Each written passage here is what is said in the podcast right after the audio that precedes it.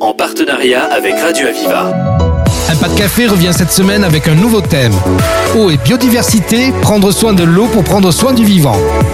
Bonjour à toutes et à tous euh, pour bienvenue à cet Impact Café qui va être qui va s'occuper pardon de l'eau, de l'eau et de la biodiversité avec un thème bien précis prendre soin de l'eau pour prendre soin du vivant. C'est tout un programme et autour de ce plateau, euh, nous avons quelques experts qui vont évoquer les différentes facettes de ce sujet absolument fondamental pour chacun de nous.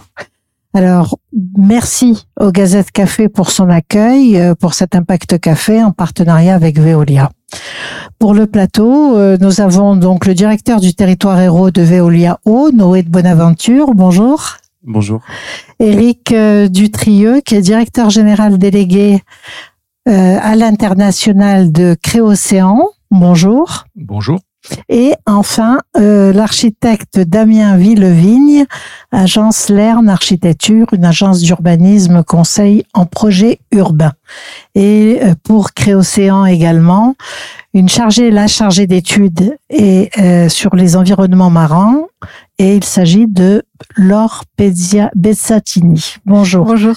J'avais dit que je ne fourcherais pas sur votre nom, mais c'est fait. Laure Pezzatini, pardonnez-moi. euh, vous êtes chacun euh, finalement dépositaire d'un savoir et d'une activité qui tourne autour de l'eau, qui gère l'eau, qui prédit ce que seront nos besoins en eau. Et pour cela, euh, je voudrais d'abord, euh, Noé, que vous nous disiez le lien entre l'eau et la biodiversité, euh, on a parlé de prendre soin du vivant, ce n'est pas rien. Donc, quel, loin fait, quel lien faites-vous? Tout d'abord, juste pourquoi, pourquoi euh, prendre soin du vivant? On a besoin de faire un lien. C'est que euh, on se rend compte quand même que les, en termes de biodiversité, les constats sont alarmants. Il y a une espèce qui disparaît toutes les 20 minutes. Moi, je trouve que ce chiffre est assez marquant. Et pour être un poil plus précis, en 20 ans, on a perdu 39% de la population d'oiseaux euh, communs spécialistes en métropole et 54% euh, des différentes espèces de chauves-souris. Et quand, quand on voit ça, on se dit que l'enjeu de la biodiversité est important. Et du coup, euh, qu'est-ce que la question qui se pose à, à Veoliao, c'est qu'est-ce que l'eau a à voir avec la biodiversité? Et donc, euh, c'était, je voulais juste faire cette petite introduction avant. C'est important que justement Veolia, qui, qui s'occupe de l'eau, de notre eau quotidienne et de son épuration, de sa distribution, puisse approcher l'eau avec euh, ce souci du vivant euh, et c'est tout à fait fondamental.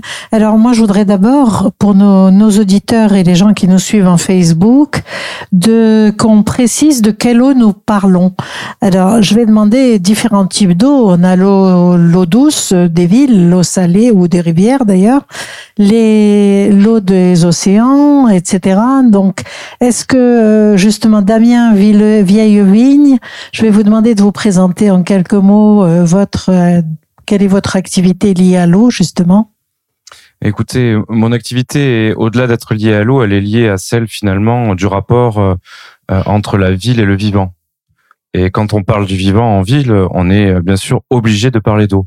Alors c'est vrai, vous avez raison. L'eau, finalement, qui nous intéresse la plupart du temps pour nous urbanistes, c'est l'eau douce parce que elle, elle a un double intérêt initial et, euh, et peut-être éventuellement euh, certaines causes euh, alarmantes. Euh, la première, forcément, c'est les besoins d'adduction en eau potable. Bien on, sûr. Ne, on ne peut pas faire la ville si on ne peut pas avoir d'eau potable à disposition. Et ça, on sait que dans notre contexte ici, dans l'Hérault, c'est un problème majeur. Et le deuxième, c'est la question du risque et des inondations et donc euh, des eaux pluviales. Et on sait qu'avec les épisodes méditerranéens et Cévenol, euh, on a de quoi faire à Montpellier. Mais il en est apparu une troisième, euh, effectivement récemment, et c'est pour, c'est celle pour laquelle finalement on est tous invités ici. C'est la relation entre le vivant et la ville, qu'on appelle aussi la biodiversité, la diversité du vivant. Et là, ça a changé un petit peu les paramètres, puisque effectivement, on doit considérer cette eau. Cette eau est un préalable finalement à la relation entre le vivant et la ville. Comment planter des arbres sans avoir de l'eau? Comment avoir une diversité d'espèces sans avoir d'eau c'est impossible. Donc forcément, mon métier est lié à l'eau et à l'eau douce en particulier. Le vivant, qu'il soit humain, animal, végétal. Et là, vous faites bien de le rappeler, merci. La ville est un socio-écosystème et l'humain, l'homme, est intégré à cet écosystème. Avant, on avait tendance un petit peu à le séparer. Maintenant, on sait et on sait qu'on doit l'intégrer. L'homme fait partie d'un écosystème global avec un biotope qu'il a quelque part conçu, la ville, et dans laquelle maintenant il doit évoluer avec le vivant dans sa plus grande généralité. On commence à prendre conscience que c'est quasiment un gage de pérennité hein, de nos villes et de- des êtres humains à l'intérieur des villes ou des plantes. Et euh, avec les épisodes de grandes sécheresses, puis d'inondations, etc., le grand public est confronté tout d'un coup à cette, euh, ces écarts, je dirais, avec euh, en se disant mais il y a effectivement certainement un dérèglement climatique. Qu'est-ce qu'on peut faire? Alors vous, comme architecte, euh, justement conseil en urbanisme, est-ce que les municipalités ce sont celles qui vous posent des questions? Est-ce que ces questions vont croissant? Est-ce qu'elles sont de plus en plus conscientes?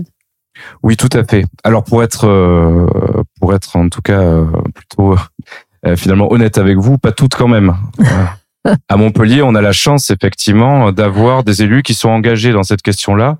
C'est une vraie chance. Je je vais pas citer les mairies. Je suis allé voir quand même quelques mairies avec euh, avec mes arguments sous le bras. J'ai déjà j'ai déjà eu porte close. De moins en moins. Mm. Et de plus en plus, effectivement, d'élus et de mairies sont concernés par la question. Et la population dans sa grande généralité aussi. Bon, rassurez-nous, vous n'avez pas une liste noire sous scellée. Non, non, pas du tout. Pas du tout. Bon, en ces périodes. Mais à Montpellier, on est quand même bien lotis, donc ça va. Ok, donc des municipalités, est-ce que euh, finalement cette euh, euh, gestion de la biodiversité dans la cité, c'est coûteux? Est-ce que vous avez l'impression qu'on progresse? Euh, coûteux à quel... euh, Coûteux pour une, une- des termes élus, financiers euh, en termes Ou- financiers, oui. euh, déjà en termes financiers, je crois que le rapport du GIEC, parce que je pense que tout ce qu'on fait ici aussi s'inscrit dans le réchauffement climatique, dans l'alarme, euh, oui. notamment sur les trois rapports du sixième groupe, du, du sixième rapport du GIEC, les trois groupes du sixième du sixième rapport, qui sont très très alarmants. On s'inscrit tous là-dedans. Euh, les élus, euh, là la question, savoir si c'est coûteux. En fait, non, ce sera toujours moins coûteux finalement Que les catastrophes naturelles. que ce que vont coûter toutes les catastrophes, effectivement, les catastrophes. Et puis, la sécheresse, vous l'avez, à juste titre, vous l'avez indiqué tout à l'heure, notre territoire est touché par vraiment une, une double catastrophe, finalement. C'est la sécheresse.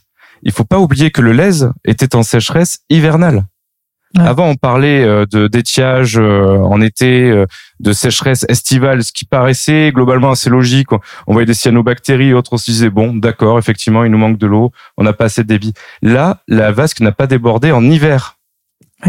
Donc on, on en voit une Donc, ce sera progression. moins coûteux. Et on, on reviendra sur le lest tout à l'heure parce que bien sûr, nous sommes en proximité, cela nous intéresse. Alors, je vais continuer mon tour de table, de plateau plutôt, avec Éric Dutrieux. Euh, bonjour Éric.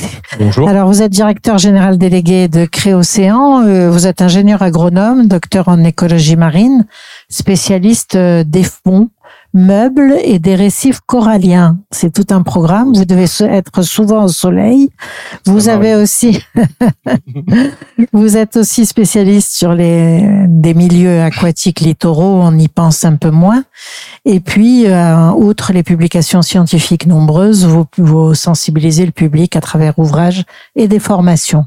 J'espère ne rien avoir euh, oublié dans votre cursus. Alors, Créocéan, j'aimerais bien que vous nous présentiez l'activité de Créocéan, puisque je suppose avec ce nom-là que vous vous occupez des eaux salées. Alors tout à fait. Euh, Peut-être juste avant de parler de Créocéan, dire que nous, effectivement, en s'occupant des eaux salées, on s'occupe euh, de du réceptacle de tout ce qui se passe sur le milieu terrestre. C'est-à-dire que nous, ce qu'on voit quand on regarde les océans, c'est ce qui arrive de la Terre. Et donc euh, tout ce qui peut être fait euh, par euh, vous autres au niveau du bassin versant euh, a un impact euh, énorme sur les océans. Et euh, alors non seulement ça a un impact sur la, la biodiversité, on pourra en reparler, euh, mais également pour nous, euh, c'est ce qu'on étudie dans les océans euh, constitue un indicateur de l'efficacité de ce qu'on fait sur le bassin versant. Et ça, c'est assez important parce qu'il y a beaucoup de euh, d'actions que nous faisons qui consistent à vérifier la qualité de l'eau, la qualité des fonds et l'impact sur les sur le, le biologique, euh, qui est véritablement euh, juste un effet de ce qu'on a fait des actions, des épurations qui ont pu être faites, euh, de l'amélioration de la qualité de l'eau des rivières, etc. Donc même si on s'intéresse à au milieu marin, euh, on est obligé de se préoccuper de ce qui s'est fait en amont. Vous êtes en train de nous dire poliment que vous payez les pots cassés du mauvais comportement des gens qui m'entourent.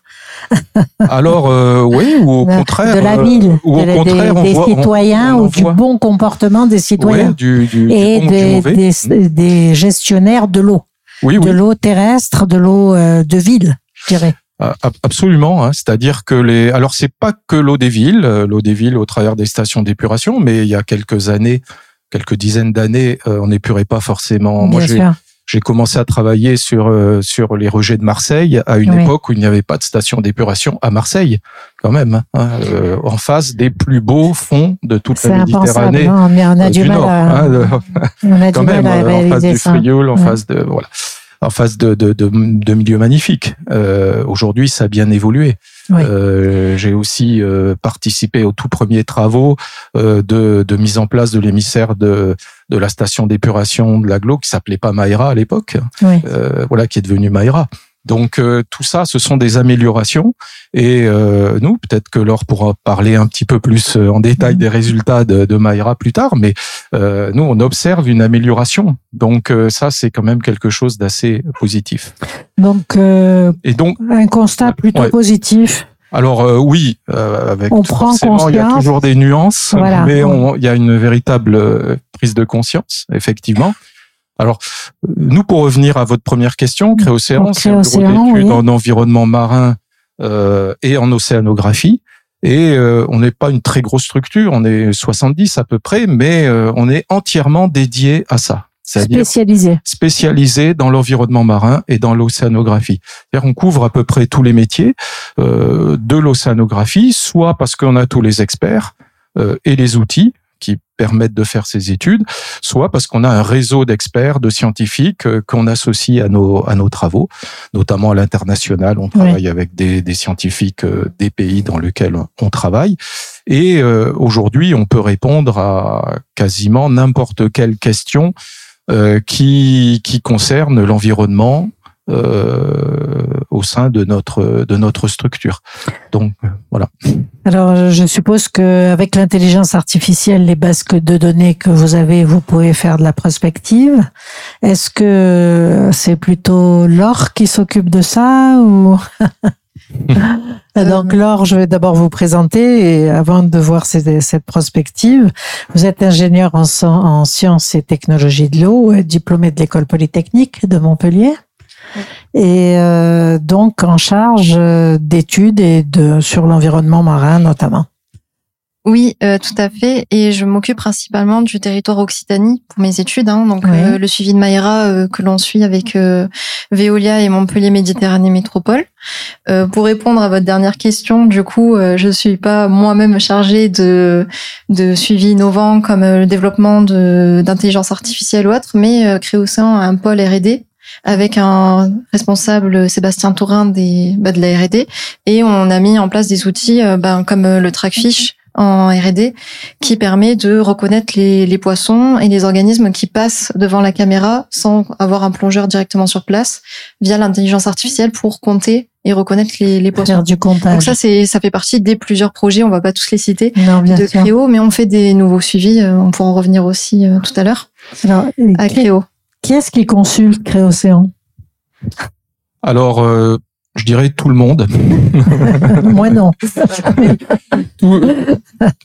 Bah, si vous deviez construire un hôtel, si vous aviez la chance d'être propriétaire d'un hôtel, que vous vouliez construire un hôtel sur le bord de la mer, euh, vous seriez amené à faire une étude d'impact. Bien sûr. Et cette étude d'impact, ce sont des bureaux d'études comme euh, Créocéan qui les, qui les réalisent. Vous allez jusqu'au euh, niveau de, peut- oui. vous allez jusqu'au niveau d'impact d'un bâtiment, quoi. Ah, absolument. hein. Euh, on va. Alors évidemment, on travaille. C'est plutôt des grosses structures. Oui. Et donc, en disant ça, euh, on voit qu'on peut travailler euh, aussi bien pour des structures privées euh, des structures publiques ou parapubliques et des structures purement publiques. Quand on a un port comme Palavas qui s'étend, comme c'est arrivé il y a quelques années, euh, on a été là pour euh, expliquer à la municipalité qu'est-ce qu'ils allaient trouver en face de leur de leur digue, qu'est-ce qu'ils pouvaient potentiellement détruire euh, ou pas d'ailleurs. hein. Euh, on travaille euh, euh, aussi pour des, des, des, des structures privées, des thalassothérapies par exemple, qui s'installent euh, sur euh, Oui. sur le littoral. En fait, tous ceux qui ont un besoin d'études euh, peuvent faire appel à nous. Euh, nous, on a une expertise d'un côté, on a des outils, euh, des outils physiques, hein, des des bennes, des, des des sondes, etc. Euh, on sait organiser des, des, des, des expéditions océanographiques. On, on travaille aussi euh, par des très grandes profondeurs. Hein. On travaille jusqu'à 2000, 3000 mètres de profondeur euh, dans le cadre de, de, de l'évaluation d'impact de, de forage pétrolier, par exemple. Donc, euh, on va chercher. euh, euh, on n'a pas de limite en fait euh, en termes de de- d'études environnementales, tant que ça concerne, tant qu'il y a un peu de sel dans l'eau quand même. Oui, oui, c'est ça. Alors, est-ce que vous constatez juste une prise de conscience euh, euh, des bâtisseurs, des municipalités, des euh, vous, vous êtes Ouais. plus écoutés qu'il y a 20 ans? Alors, tout dépend de quoi on parle, enfin de qui on parle. Si on est, par exemple, en, en France Oui. ou dans un ou en Europe, on a des et dans beaucoup de pays du monde, il y a des réglementations qui sont extrêmement strictes. Et donc, euh, la prise de conscience, elle se fait déjà au niveau réglementaire et c'est imposé aux maîtres d'ouvrage. Et donc, ces maîtres d'ouvrage n'ont juste pas le choix euh, et doivent faire un certain nombre d'études. Et ça, on le rencontre aussi, euh, on peut le rencontrer à l'étranger. Ouais. Sauf que c'est beaucoup plus variable parce qu'il y a des pays plus exigeants que d'autres. Et puis après, ça c'est une couche. Il y a une deuxième couche, euh, c'est effectivement euh, la conscience que peut avoir le, le maître d'ouvrage. Euh, on, on fait pas mal d'études, par exemple pour le compte de, de compagnies pétrolières. Euh, elles sont pas, elles opèrent souvent dans des pays où la réglementation n'est pas si contraignante que ça. Donc, euh, si la compagnie pétrolière est sérieuse, elle va prendre euh, sur elle de faire des études très poussées. Et là, on dépasse euh, de très loin La législation euh, la locale. législation, les recommandations, les obligations, parce que euh, on a des, des compagnies qui ont une portée mondiale et qui peuvent pas se permettre de, de faire n'importe quoi. Et là, il y a une véritable prise de conscience. Et puis après, il y a des choses un petit peu intermédiaires qui sont euh, les, les sociétés qui peuvent être des sociétés privées qui ont besoin de financement Oui. comme les financements de la Banque mondiale, par exemple, euh, où là, c'est le, le financeur, le bailleur de fonds, euh, qui euh, impose euh, à, la, à la compagnie privée C'est une de, de faire des études environnementales avec des critères euh, en général très poussés, très exigeants.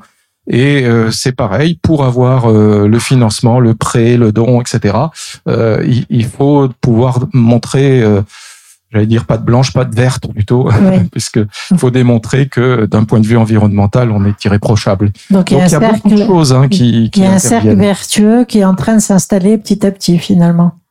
Hum, oui, oui. Entre oui, la on- législation, les, les peut- impacts euh, euh, Ouais. des nuisances, etc., la prévention d'impact. On peut Alors- toujours penser que c'est pas suffisant, euh, qu'il faudra sûr. aller plus vite, et le fait est que c'est souvent pas suffisant. Mais euh, je dirais que les choses vont dans le bon sens. Ok. Comment se situe la France à l'intérieur de, dans le panel des, des pays euh, vis-à-vis de la gestion de la biodiversité, de l'eau? Euh, La, la France est un, fait partie de l'Europe. Euh, L'Europe, euh, en tant que quantité, se préoccupe beaucoup de la, la Oui. qualité de l'eau, la qualité des eaux continentales, mais aussi de la qualité des eaux, enfin, des eaux continentales souterraines et aussi des eaux marines. Euh, il y a ce qu'on appelle la directive cadre qui impose un, un, un suivi et un suivi justement qui va donner des indicateurs de de l'efficacité des actions d'épuration, de mise en place sta- euh, l'amélioration des stations d'épuration, etc. Enfin, euh, je suis pas le, mieux placé pour en parler, mais il y a, il y a beaucoup d'actions qui sont faites euh, dans ce cadre-là, et je dirais qu'on est plutôt bien loti euh, Oui. en France. hein. On est dans- parmi les pays où où ces aspects-là sont sont le mieux pris en compte.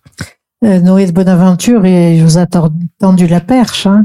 Est-ce que, euh, quand vous entendez ces, cet état des lieux et puis la sensibilisation croissante, même si on aimerait que ça soit encore plus vite, euh, vous vous dites que là, euh, dans l'approche qu'Aldelia de la gestion de l'eau, de l'épuration de l'eau et de son impact donc sur la biodiversité, vous êtes, vous avez la, la conscience de contribuer à cette amélioration générale? Ben, déjà, d'un point de vue technique, on essaye toujours d'apporter, enfin, les, meilleures technologies pour répondre aux, enjeux de protection de l'environnement. Je pense qu'on a quand même sur les, les 110 personnes qui travaillent euh, dans l'Hérault, dont la moitié sont basés à Montpellier, euh, on a quand même des gens qui sont engagés avant tout pour l'environnement. C'est un métier de passion, hein, travailler chez Veolia. Euh, on a pu l'évoquer ensemble au dernier Impact Café sur sur l'eau et les, et les, jeunes et l'avenir. on a vu que beaucoup de jeunes étaient effectivement intéressés hmm. par des métiers qui ont hmm. du sens vis-à-vis de la planète, de la biodiversité, de voilà. et, pour pour enfin qu'est-ce qu'on peut apporter de plus? Je dirais qu'il y a les acteurs enfin publics qui ont été évoqués, les acteurs privés, et on oublie aussi les, enfin, parfois les, les, les consommateurs, enfin ceux qui a au, bout du, du, robinet, ceux qui produisent les, les eaux usées. Et je pense qu'on a un, un, rôle aussi euh, en tant que, que prestataire d'assainissement, prestataire d'eau potable, euh, de sensibilisation de tous ces consommateurs. Et donc on essaye, euh, parce que la meilleure eau usée, c'est celle qui n'est pas produite, hein, essayer de viser le zéro usé, euh, du coup, c'est celle qui n'est pas consommée. Donc, on essaye à la source de pousser les personnes à euh, économiser l'eau, utiliser euh, de, enfin, de moins en moins d'eau potable euh, à des fins non potables. ça revient à réutiliser de l'eau, à récupérer des eaux. il y a, il y a trois, trois peut-être trois étages. Le premier, c'est déjà moins consommé, donc en utilisant par exemple des limiteurs de débit, etc. Finalement, à la fin, on aura moins moins d'eau euh, usée. Le deuxième, ça va être euh, comment sensibiliser les gens euh, au fait d'utiliser, enfin de, de, rejeter moins de déchets, que ce soit sur la voie publique, parce que quand il y a des déchets sur la voie publique et qu'il pleut, ces déchets se retrouvent dans les réseaux pluviaux. Et il se trouve qu'à Montpellier, par exemple, mais dans beaucoup d'autres villes en France, on a des réseaux unitaires et que ces, ces déchets se retrouvent ensuite en entrée de stations d'épuration. Ou, pire encore, lorsqu'on déverse dans le milieu naturel. Et donc on a une innovation qui a été en cours, qui a été qui a été conduite en 2021 là avec euh, une petite euh, start-up du sud de la France. Euh, L'idée était en partenariat avec la métropole de Montpellier de mettre en place des filets sur les déversoirs d'orage pour retenir les déchets. On a mis des filets sur les réseaux unitaires, mis des filets sur les réseaux séparatifs pour pouvoir comparer les deux et voir qu'est-ce qui venait euh, du réseau unitaire, c'est-à-dire directement des maisons. Et là, on voit qu'il y a des lingettes, on voit qu'il y a toutes sortes de déchets ménagers où les gens n'ont pas forcément encore le réflexe de mettre à la poubelle ce, un certain nombre de choses qui devraient être à la poubelle. Et au niveau du pluvial, on se rend compte quelque part de euh, tous ces comportements qu'il faudrait changer à grande échelle. De je jette une canette, je jette des bouteilles. Hein, c'est c'est euh, essentiellement les déchets qu'on peut retrouver dans le milieu naturel, dans l'eau. Mais également, on a conduit une opération là de de, de plugging euh, de avec de, de, de plugging avec le MHB la semaine dernière. On était une centaine de collaborateurs et on est allé dans les milieux naturels justement autour du Lez et puis autour du, du FDI Stadium et on a ramassé euh, euh, je sais plus le, chiffre 800 900 900 900 kilos de déchets juste dans le milieu naturel et c'était des canettes c'était des bouteilles en plastique combien de temps euh, en une petite euh, une petite après-midi ah mais on était une centaine mobilisés quand même. Magnifique. Et puis il y avait 300 personnes en tout, des partenaires, euh, des joueurs professionnels, des joueurs de, de, enfin, de, de, l'association aussi. Donc 20, 30, 40 kilos par personne, quoi. Voilà. Euh, c'est quand même énorme. Euh, non. Alors, euh, une question changer ses comportements, sensibiliser le grand public, etc.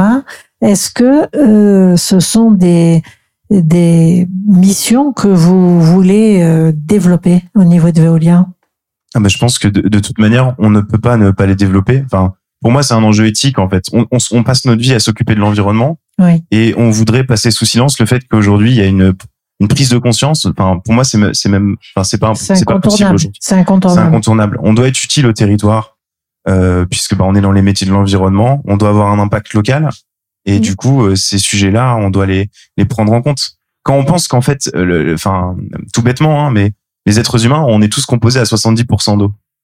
Voilà. C'est une, une, des manières juste toute bête de voir qu'on est, euh, on est complètement Majoritairement tous, en haut. euh, voilà. euh, Et prendre soin de l'eau, c'est prendre soin de, de, de, de toute la communauté euh, des Français, etc. Donc, un- il y a un credo important, un- une implication importante au niveau de Veolia. euh, Donc, ce grand public, le toucher, ça veut dire des réseaux particuliers, répéter, euh, répéter, euh, faire prendre conscience des bons gestes, euh, fermer un robinet entre deux utilisations, etc. Des choses simples comme ça. Le, le premier élément, c'est l'exemplarité. C'est-à-dire, si tous les agents de Veolia ne sont pas exemplaires, notre, on ne sera pas crédible pour en parler. Donc, tout simplement, par exemple, pousser les agents à euh, l'été, mettre des petites coupelles d'eau euh, pour que les petits oiseaux, les rouges-gorges, les moineaux puissent venir s'abreuver. Et vous verrez qu'ils viendront, parce que en plein été, les petits oiseaux, ils sont, euh, ils ont envie de, de, de, De de boire. venir, ils, ils ont envie de boire, et ils en ont besoin. Donc, Euh, chacun peut poser une petite coupelle d'eau. Euh, Enfin, c'est c'est pas anecdotique, mais c'est de petite importance. C'est des petites choses qu'on peut faire. C'est il y a sympathique en plus. Voilà. Mais je, vous encourage, si vous avez un jardin, à mettre des petites coupelles d'eau dans vos jardins, parce que ce sera bon pour les, les oiseaux. Et puis, il y a une exemplarité aussi, bah, limiter les déplacements, faire de l'éco-conduite. Enfin, voilà, je- il y a des, des, des centaines d'actions euh, qu'on conduit aujourd'hui. actions que- importantes, oui. Pas que les moineaux non plus. Alors, euh, Laure Pezzatini, est-ce que il y a euh, là maintenant en- des outils particuliers, des projets qui sont liés justement à cette prise de conscience des gens et, et à la recherche sur euh, comment optimiser la biodiversité à travers la gestion de l'eau? Euh, nous, à notre niveau, j'ai pas forcément d'exemple. Il y a beaucoup de sensibilisation qui est faite de notre part et des Ouais. préconisations dans nos études. Après, euh, nous, Créocéan, on n'a pas vocation de, de, de communiquer. Enfin, on le fait vis-à-vis euh, de, donnez des de nos études, mais c'est plutôt des associations euh, qui, qui peuvent faire ça, comme EcoGest en Méditerranée ou, ou autre. Après, nous, on fait, euh, on, enfin, on suit la réglementation et on, on fait des études, on fait des prélèvements. Ça, on pourra en rediscuter aussi. Mais là, euh, enfin, peut-être qu'Eric aurait plus d'exemples Ouais. que moi, mais euh, Ouais. là, en- Mm. moi, en Occitanie, je pas forcément de. Bah, je, je pense quand même à une, euh, une action qu'on fait assez régulièrement. Euh, c'est euh, tout ce qui concerne les- l'impact des mouillages Oui. euh, sur les fonds marins. Euh, bah, vous savez probablement qu'on a des, des espèces de prairies sous-marines en Méditerranée euh, qui sont qui vivent à, à très faible profondeur, qui sont euh, très importantes pour la biodiversité et euh, qui se trouvent être euh, bah, dans les baies en général pile euh, aux endroits où les plaisanciers ont envie de venir mouiller. Donc euh, ça, il y a aujourd'hui des techniques. Euh, autrefois, on envoyait des charrues sous l'eau pour les, ça les arracher avec les encres. Euh, aujourd'hui, euh, il y a des techniques de mouillage écologique avec Mm. des vis que qu'on enfonce dans l'herbier, qui avec une bouée en surface et qui permet aux bateaux de venir mouiller dans ces baies-là sans forcément Sans arracher la prairie. sans, sans arracher euh, la prairie. Euh, Peut-être un autre exemple aussi euh, dans les sites euh, qui sont très fréquentés par les plongeurs sous-marins, par exemple, où on a des euh, justement dans la Marseille, etc., à d'autres endroits, des, des tombants de gorgones euh, magnifiques, euh, des paysages sous-marins extraordinaires. Euh, ben on a à Port-Cros, c'est typique, on a une surfréquentation de plongeurs. Et donc là, il y a des mesures de gestion qui permettent de de, de, de catégoriser, de limiter le nombre de Mm. plongeurs par jour à un endroit donné. Donc ça, ce sont des choses euh, auxquelles euh, on n'est pas les seuls à le faire, auxquelles on peut participer, euh, mais qui mais qui permettent euh, euh, à la fois de, de de protéger les, les fonds, mais tout en euh, tout en faisant prendre conscience aux, aux, aux personnes, au public, qu'il faut le faire. Parce Oui. que le, le, le milieu marin, contrairement au milieu terrestre, euh, il y a une caractéristique, c'est qu'il est, c'est qu'il y a un miroir. On voit pas ce souvent qui de se passe. On dit souvent euh, c'est l'autre côté du miroir et on voit pas ce qui se passe sous la surface de l'eau. Ouais. Euh, autant on peut voir une, une falaise avec un, un aigle de Bonelli qui niche et on peut le on peut le voir avec des jumelles. Autant sous l'eau, si on n'est pas plongeur, si on fait pas l'effort, on le voit pas et même si on plonge, on voit qu'une toute petite euh, voilà un plongeur, il voit cet espace-là autour de lui quand l'eau est claire. Donc, Donc, là-dessus, euh, les... Donc, euh, il y a besoin de, de faire prendre conscience aux personnes de la richesse des fonds marins. c'est ça. Je, je prendrai un exemple euh, qui nous concerne très, de très près ici. Euh, le, le baigneur qui va se mettre sur la plage à Palavas ou à Carnon euh, se dit bah tiens on est sur un littoral sableux et là il y a que du sable. Eh ben non. à 3 kilomètres au large, on a un banc rocheux magnifique, on a de la ce fameux herbier de Posidonie. On a des bancs rocheux, on a des beaucoup de richesses de poissons, etc., qui sont de toute une faune fixée. Euh, on a un écosystème que seuls les plongeurs de la région connaissent. D'accord. Euh, et qui est à préserver, bien et entendu. qui est à préserver parce que ce sont des foyers de, de biodiversité. Mm. Et si on y prend garde, euh, on peut être amené rapidement à les détruire. Vous, est-ce que je voudrais qu'on revienne justement à, à l'eau douce? Alors, dites-nous, Damien euh, Vieille-Vigne, l'eau douce euh, autour de nous, euh, le Lez, bien sûr, les rivières. Euh, Qu'est-ce que vous nous diriez sur euh, cette euh, préconisation pour sauvegarder une biodiversité autour de notre euh, eau douce urbaine? Alors, en, préambule, il y, a- il y quand même des mots qui résonnaient en moi parce que déjà parce que je suis plongeur. Euh, effectivement, quand on va aux Aresquiers et au large de Palavas, on se rend compte qu'il y a une biodiversité incroyable. Et je pense que c'est ce qui motive tous les plongeurs d'ailleurs à aller explorer les fonds la plupart du temps. Euh, je rebondis aussi sur une deuxième chose. euh, à juste titre, on parlait du miroir pour l'eau, mais il y a un autre type de biodiversité qui mériterait d'être un petit peu plus euh, étudié ou connu par le grand public, c'est celle du sol. Le sol avec Parce que euh, si effectivement euh, dans la mer, euh, il faut être plongeur pour peut-être aller voir la diversité du vivant, dans le sol, il faut chausser une loupe binoculaire peut-être. ouais, Et là, quand vous quand vous regardez euh, toute cette faune, que ce soit la microfaune, la, la mésofaune, la, macroph- la macrofaune, en- tout tout type en fait de, de faune qu'on peut avoir dans le sol, vous vous rendez compte de l'extrême richesse. Je vous donne juste il n'y a pas que les vers de terre. Alors deux titres, deux, deux Je vais vous exemples faire bondir. deux exemples à ce titre. Il y a des petits vers euh, microscopiques qu'on appelle les nématodes, qu'on ne Oui. voit pas à l'œil nu. Ils représentent en termes d'individus 4 cinquièmes de la population euh, de la faune terrestre. Incroyable. terrestre. Les, les, les vers de terre, alors bon, c'est des études statistiques, c'est des modèles mathématiques, mais les vers de terre, on sait qu'ils représentent à peu près 50% de la biomasse animale dans les milieux tempérés. Et tout ça, c'est dans le sol. C'est- extraordinaire. C'est Et c'est vrai que ce sol, il faut le regarder. Et pour que ce sol fonctionne, qu'il soit vivant, il lui faut de l'eau. Et de l'eau, là, pour le coup, douce. Parce que la salinité des sols, par contre, sur le littoral, c'est un vrai problème avec la montée des eaux. Ça, c'est Eh oui, bien évident. sûr, bien sûr. Alors euh, cette eau, elle est nécessaire au sol pour faire pousser quelque chose déjà, ou en tous les cas pour que et aussi pour que cette faune vive? Elle est nécessaire pour, elle est nécessaire pour tout. Euh, L'eau, euh, quelque part, sans eau, il y a rien. Euh, Sans eau, il n'y a pas de sol vivant. Sans eau, il peut rien y avoir qui pousse même dans les déserts les plus arides. Euh, les plantes arrivent finalement à capter l'humidité de l'air pour arriver à vivre. Mm. Donc l'eau est présente de partout. S'il n'y a pas d'eau, il n'y a pas de vie. Oui. Ça, c'est tout le monde globalement le sait depuis le cours élémentaire. On parlait du cycle de l'eau. Je crois qu'on l'apprend euh, dès le dès le cours élémentaire. hein, ouais. Petit cycle de l'eau et grand cycle de l'eau. Tout le monde le sait, mais finalement, il, y a du monde qui l'oublie aussi. Ouais. Et, et ça, ce qui serait bien, c'est peut-être, et ce que vous faites, ce qui est très intéressant, c'est de remettre l'eau au centre des thématiques de biodiversité. C'est d'une importance capitale. Alors, Bien sûr. pour répondre à la question de, de l'eau douce et comment finalement on, on arrive à structurer la biodiversité autour de l'eau douce, on peut prendre par exemple un exemple qu'on a là euh, et que beaucoup de Montpelliérains finalement euh, connaissent très mal, euh, c'est le Lez. Effectivement, c'est un de mes chevaux de bataille. Euh, Je me suis trouvé, voilà, ce, ce cours d'eau, ce, ce fleuve côtier qui fait 30 kilomètres comme, euh, voilà, une, Qui déborde quelquefois. un que- élément que, effectivement, qui déborde. Et c'est peut-être là où on retrouve son lit majeur. Parce que souvent, les gens me demandent, mais alors, euh, on, on parle du lit mineur, donc du lait, c'est celui qu'on connaît, hein, actuellement. Là, on voit le lit mineur, et la plupart du temps, d'ailleurs, très mineur. Euh, Il y a le lit moyen, et puis il y a le lit majeur du lait. Et les gens me demandent, bah, mais c'est quoi ce lit majeur du lait bah, Vous pourrez le reconnaître quand il y a un épisode Sevenol.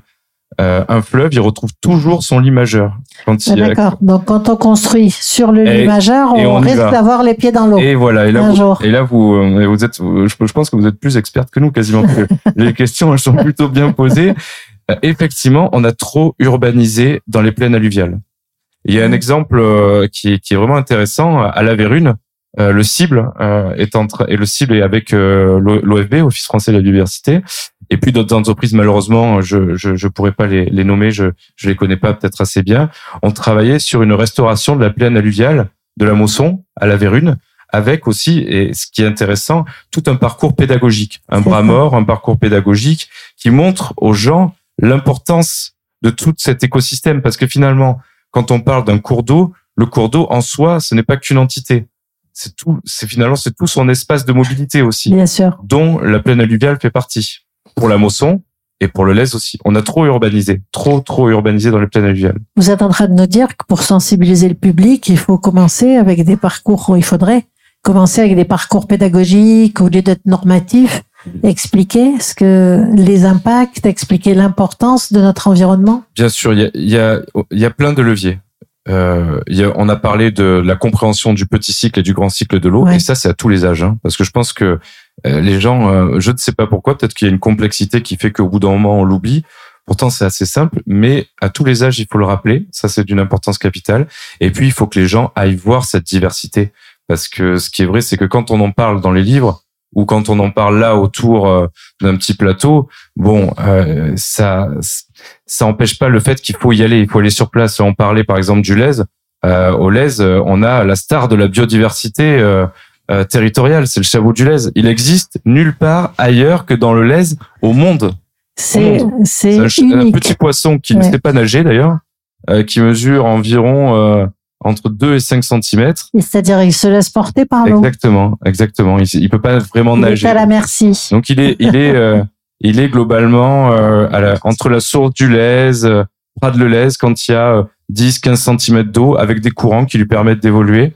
Donc il se trouve là et il est en grand danger. Parce que le Lez, de manière générale, est en grand danger. Et de manière générale, notre bassin versant, Lez-Mosson, est en danger. Il Pourquoi y, a eu, il y a eu un rapport hydromorphologique qui vient de sortir, qui a été mis sur la table, là, je crois, en décembre, qui montre que 6 des 7 cours d'eau de notre bassin versant dysfonctionnent.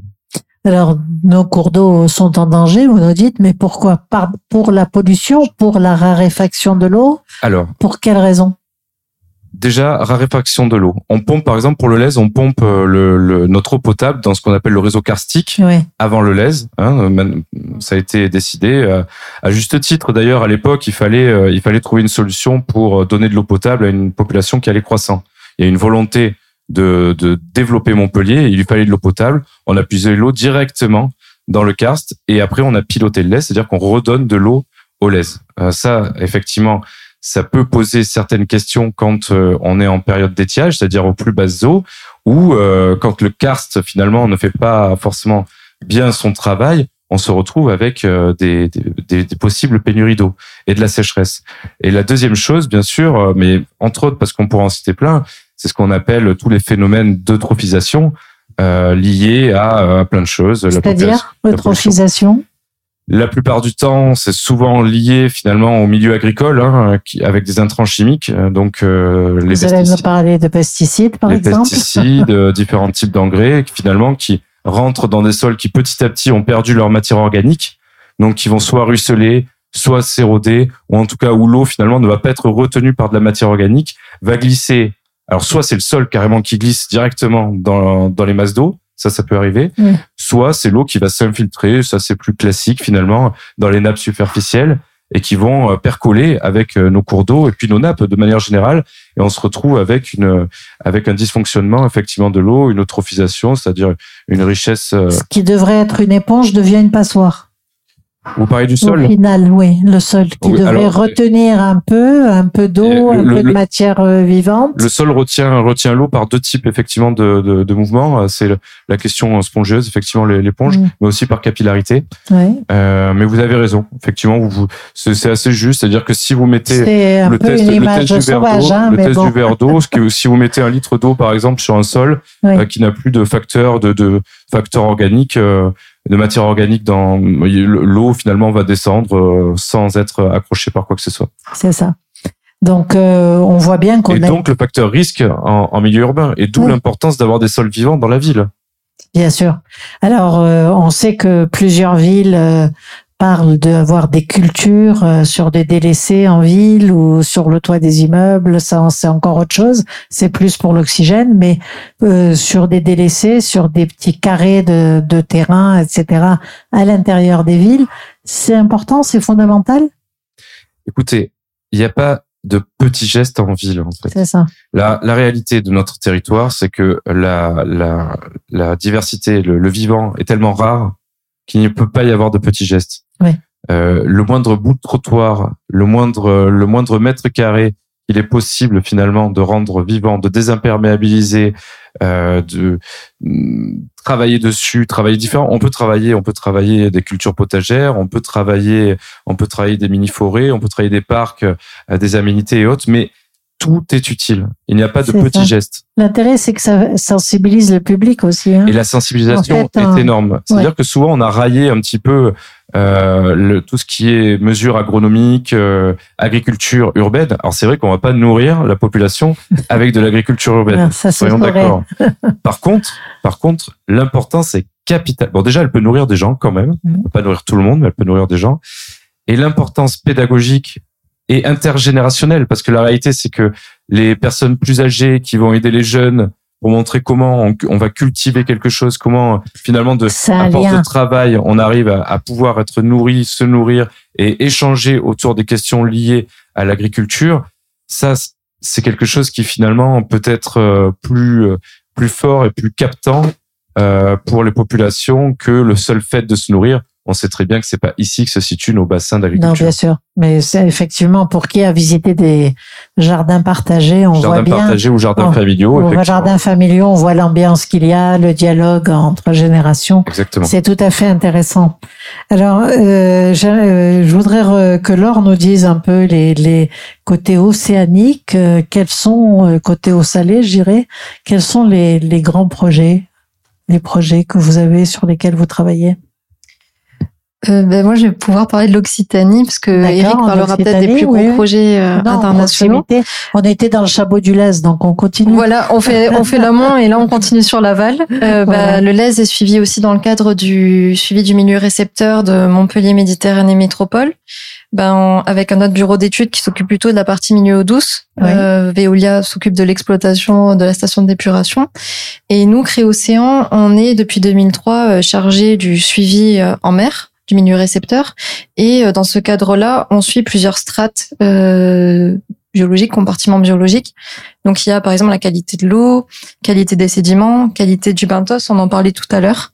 Euh, on parlait des petites bébêtes, ben, Oui. le benthos c'est les c'est le peuplement benthique.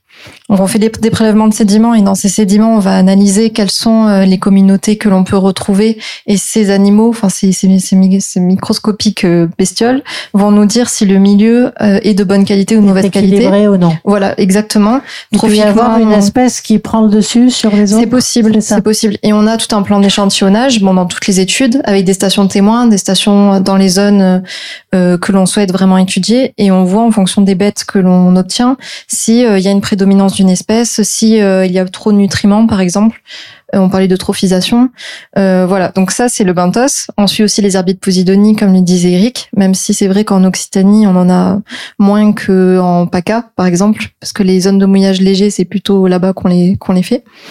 On suit, euh, on fait des prélèvements de poissons, on fait des prélèvements. Alors, euh, Vous avez du, un matériel automatisé pour ça ou c'est quelqu'un qui va faire des prélèvements alors le matériel c'est nous, C'est vous c'est nous. Je m'en un c'est nous les collaborateurs, on, on prend notre bateau et on part, on part en mer. Euh, Après, on a du matériel. Hein. Euh, Par exemple, pour aller prélever les sédiments et le benthos, on a des on a des bennes Ouais. avec des tamis, euh, tout ça. Euh, bah, pour euh, les herbiers, euh, on, a des appareils photo, on a des quadras, on a des combis de plongée, enfin tout ce qui va avec. Non, on a du matériel, mais après, euh, il faut toujours des humains pour euh, prendre des décisions, pour euh, Bien faire sûr. les prélèvements, pour euh, pour euh, parce qu'en mer, on a toujours des aléas aussi, donc faut s'adapter. Et là, euh, il y a que les équipes qui, qui peuvent le faire. Et, Et donc, Laure euh, Pezzatini, vous faites les constats et ensuite vous faites l'extrapolation vers le futur avec des préconisations. Ah, des cela peut nous arriver, oui. des- Oui, oui. On fait plutôt un, bah, on fait vraiment une étude de A à Z, hein, de la réponse à l'appel d'offres, le, le constat, le suivi, les prélèvements sur place, le rapport d'étude, la restitution. Et lors de la restitution, souvent, euh, nos clients, nos, maîtres- les maîtres d'ouvrage nous demandent euh, de faire un bilan, mais pas juste de pointer le positif ou le négatif, mais aussi de trouver des leviers et de trouver euh, des solutions pour, euh, si on trouve une pollution quelconque, de euh, bah, pallier à cette pollution ou euh, d'améliorer le suivi existant. C'est ce qu'on fait souvent avec euh, Veolia notamment, ça fait partie des clients qui sont pour le coup assez preneurs de nouvelles idées. Et ça, ça, ça peut nous aider nous aussi en R&D parce qu'on a aussi des idées, mais on peut pas forcément les mettre en œuvre.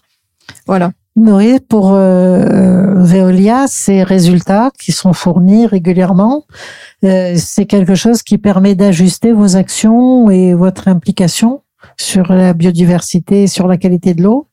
Du- D'une manière générale, euh, ces résultats contribuent euh, à désiloter le grand cycle du petit cycle. Je crois que d'une manière générale, euh, euh, il faut vraiment qu'on arrive à quelque part presque oublier ces notions de petit cycle et de grand cycle, parce que ça laisse entendre aux personnes qui entendent ça que euh, la vie humaine peut se faire sans forcément prendre en compte euh, l'ensemble de l'écosystème. On va rappeler aux auditeurs, le petit cycle, c'est le, cycle cycle, c'est le direct. cycle, euh, euh, enfin, production, acheminement euh, de l'eau Mhm. potable et ensuite collecte et traitement et traitement. de l'eau usée. Oui. Et le grand cycle, bah, c'est celui qui se que, que Qui vous voyez dans vos compte- schémas de, de cahiers d'étudiants avec euh, les montagnes, les, les, les qui nuages. prend en compte l'ensemble euh, de la ressource eau, Voilà. qu'elle soit en montagne ou euh, dans les océans ou ailleurs. Et je pense qu'il faut qu'on arrête de les séparer ces deux cycles parce qu'il y a des il y a des aujourd'hui même dans la, la manière de, de piloter. Alors peut-être que ça ça va évoluer dans les années qui viennent. On a trop tendance à même consacrer des enveloppes budgétaires au petit cycle, consacrer des enveloppes budgétaires au grand cycle, ce qui fait que dans les projets qu'on fait, ben les projets sont toujours conçus euh, de manière en- quasi- quasiment euh, en opposant les deux. Et Euh, c'est sûrement ouais. lié euh, au périmètre d'activité des De- collectivités. bien sûr, ouais aussi. Du prescripteur des études, euh, c'est une ville, une métropole, un département en moins, euh, voilà. Donc. Voilà. c'est un peu. Mais on constate quand même que de plus en plus, euh, vu que les thématiques euh, autour de du cycle de l'eau dans son ensemble nécessitent des compétences variées, bon, on travaille de plus en plus ensemble. Enfin, vous voyez autour, de cette non table, euh, Là, c'est exactement. intéressant. Ce plateau, on voit bien la complémentarité des approches. hein. Et euh, est-ce qu'à terme, l'idéal, ça serait justement que euh, on s'empare de cette question-là, qu'on soit euh, région, département, enfin à tous les niveaux de Mm. décision, Public, privé, public, euh, privé, euh, association. associations, les usines, consommateurs. euh, les consommateurs. Mm. Donc c'est c'est là qu'on voit la, la chaîne euh, d'interdépendance en fait. Mm. Tout à fait. C'est c'est vrai qu'il y a cette chaîne d'interdépendance et, et je pense aussi que re- remplacer euh, euh, ce petit cycle et ce grand cycle par deux autres cycles pourrait être intéressant. Le cycle de l'oxygène et le cycle de l'azote. Oui. Savoir euh, l'oxygène qui est dans l'atmosphère, comment il va dans les plantes. Euh, euh, l'oxygène, l'azote qui est dans l'atmosphère, comment il va dans les plantes, comment les plantes se se dégradent, d'autres plantes les absorbent, ça se dégrade. Il y a l'eau qui arrive, ça lessive, ça va dans les cours d'eau. Savoir co- comment donc cette eau ensuite, elle va être avec une quantité d'azote qui va être normale, qui va être trop élevée, du coup soumise à des à des thématiques d'eutrophisation. Cette eau, avec le réchauffement climatique, elle va monter en température, elle va être moins capable de capter de De- l'oxygène, et donc du coup, on va avoir une mauvaise santé qui va se déclencher, des organismes qui peuvent risquer du coup de mourir, de se décomposer, ce qui va renforcer euh, ce phénomène. Et du coup, ce que, ce que je veux dire, c'est qu'on peut plus rester dans juste l'eau euh, au niveau physique. Il faut essayer de voir là où on ne voit pas, et euh, l'oxygène et l'azote sont pour moi des composantes euh, fondamentales. On devrait parler beaucoup plus en cycle de l'oxygène cycle de l'azote. Mm. Alors, on- je vais vous parler des abeilles parce que on parle beaucoup dans les villes de ces sentinelles de l'environnement. Euh, Est-ce que vous pensez que ça, c'est quelque chose? Est-ce que vous-même vous avez une approche pour avoir comme ça des indicateurs euh, pas subjectifs, mais externes à la au dosage, je dirais. Bah, euh, alors c'est c'est ouais c'est très intéressant parce que ils sont même objectifs puisque les abeilles ne peuvent pas euh, Mentir. ne peuvent pas mentir ou je sais pas trop mais C'est pour ça que j'ai précisé ouais, ouais. externe au dosage. Voilà. parce que- et donc c'est intéressant alors on fait travailler les abeilles avec euh, des indicateurs avec des ruches connectées oui. Euh, et puis il y a un projet là qui est en cours euh, que fait Veolia en partenariat avec le Muséum d'histoire naturelle. Euh, donc c'est un projet qui a changé de nom, ça s'appelait Verbatim et je, je- ça va changer de nom. euh, c'est encore un prototype, donc c'est en train de, de se chercher, mais ça fonctionne déjà très bien. En fait, on va euh, écouter euh, dans le domaine euh, des, des sons, des ultrasons, euh, tout ce qui se passe autour d'un point donné. Où on va avoir un capteur et ce capteur va essayer de, en écoutant, dire ah bah tiens j'ai reconnu telle espèce de chauve-souris, telle espèce de chauve-souris. Donc pour plus de, de 13 espèces de chauves-souris sur les 50 qui existent. Et on va être capable ensuite de dire, ah bah tiens, il y avait plus de cette espèce et plus de cette espèce. Or, c'est des espèces très communes. Donc euh, on va être capable de, de dire que le, le, le- le- la qualité du milieu s'est dégradée. Et si c'est des espèces très spécifiques, par exemple comme le, le chabot du lait, euh, enfin...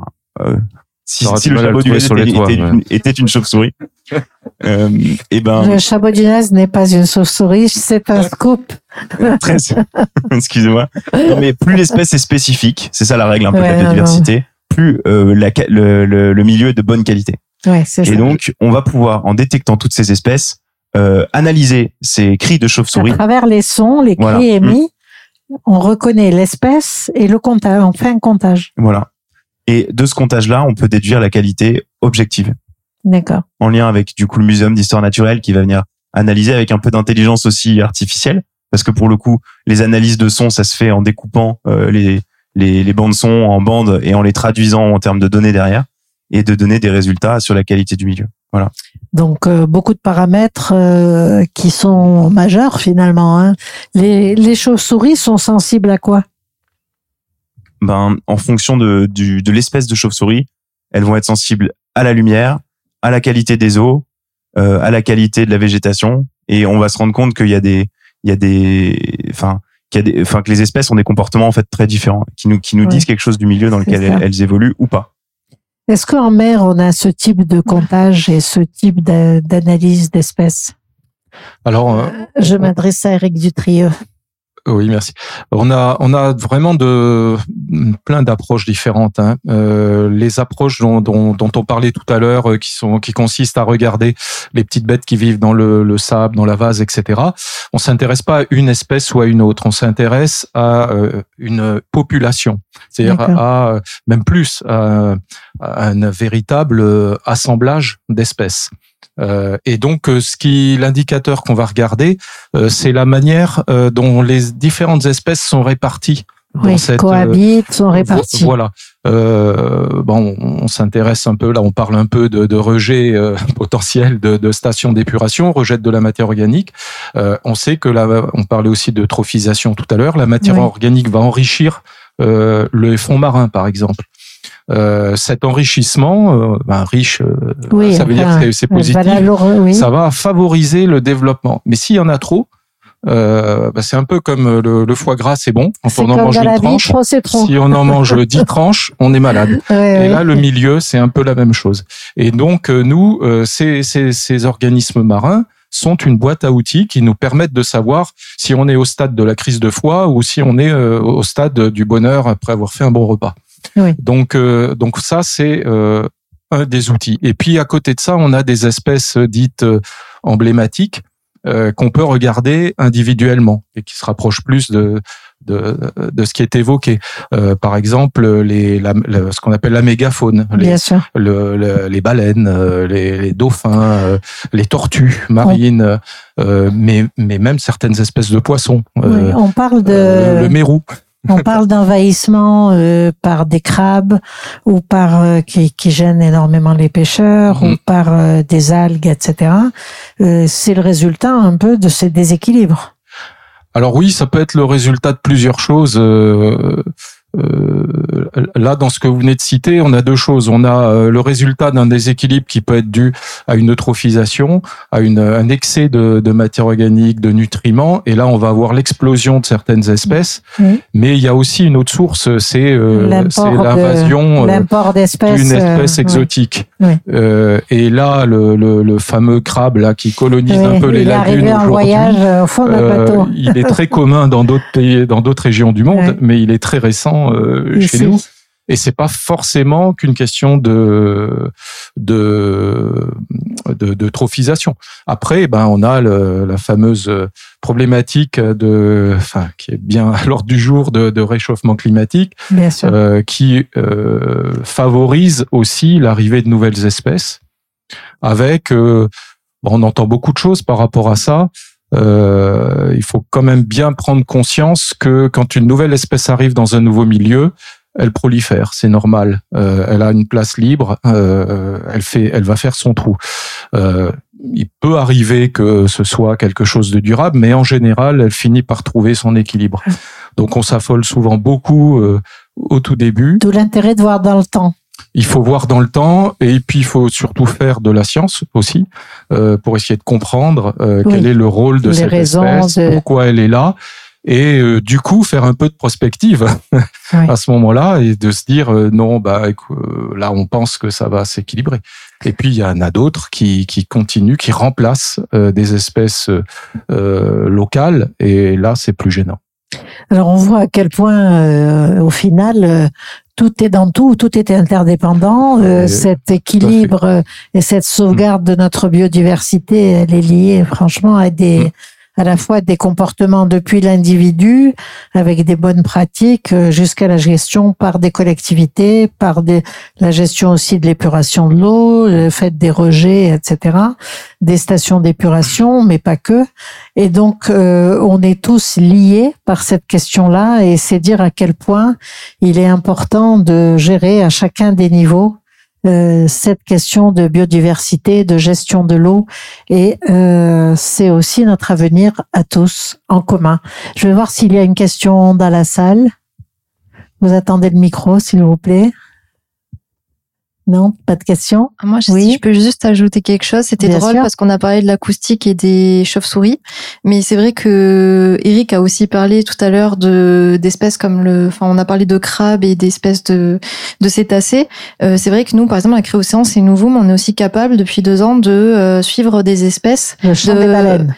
Oui, bah, le chant des baleines, mais aussi des espèces invasives comme. Euh, oui, mais pas que, bien sûr. Mais, mais des espèces invasives comme le crabe, on peut suivre des, des crustacés et voir s'il y a présence-absence, comme de nouvelles technologies comme l'ADN environnemental aussi, qui peuvent se faire dans les cours d'eau, plutôt d'eau douce en mer, pour l'instant. Mais c'est vrai que l'acoustique, par exemple, on parle de transversalité, mais ça existe en milieu terrestre, mais aussi en milieu marin, comme en milieu d'eau douce.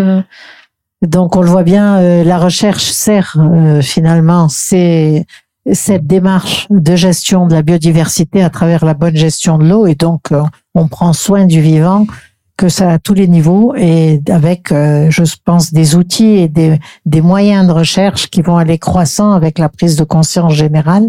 Je voudrais vous remercier à chacun pour votre intervention. Noé de Bonaventure, qui est directeur du territoire héros de Veolia Eau, Éric Dutrieux, directeur général délégué à l'international de Créocéan, Damien Villevieille, euh, conseil urbaniste, architecte aussi, et notamment extrêmement impliqué dans les projets urbains et leur évolution, et Laure Pezzatini, qui est chargée d'études et environnement marin à Créocéan. Merci à tous. Merci au Gazette Café qui nous a accueillis pour ce café impact avec Veolia et qui sera diffusé euh, donc euh, sur l'antenne de Radio Aviva et sur le Facebook de Radio Aviva. Et merci à tous. Merci. Merci. En partenariat avec Radio Aviva. Impact Café revient cette semaine avec un nouveau thème. Eau et biodiversité, prendre soin de l'eau pour prendre soin du vivant.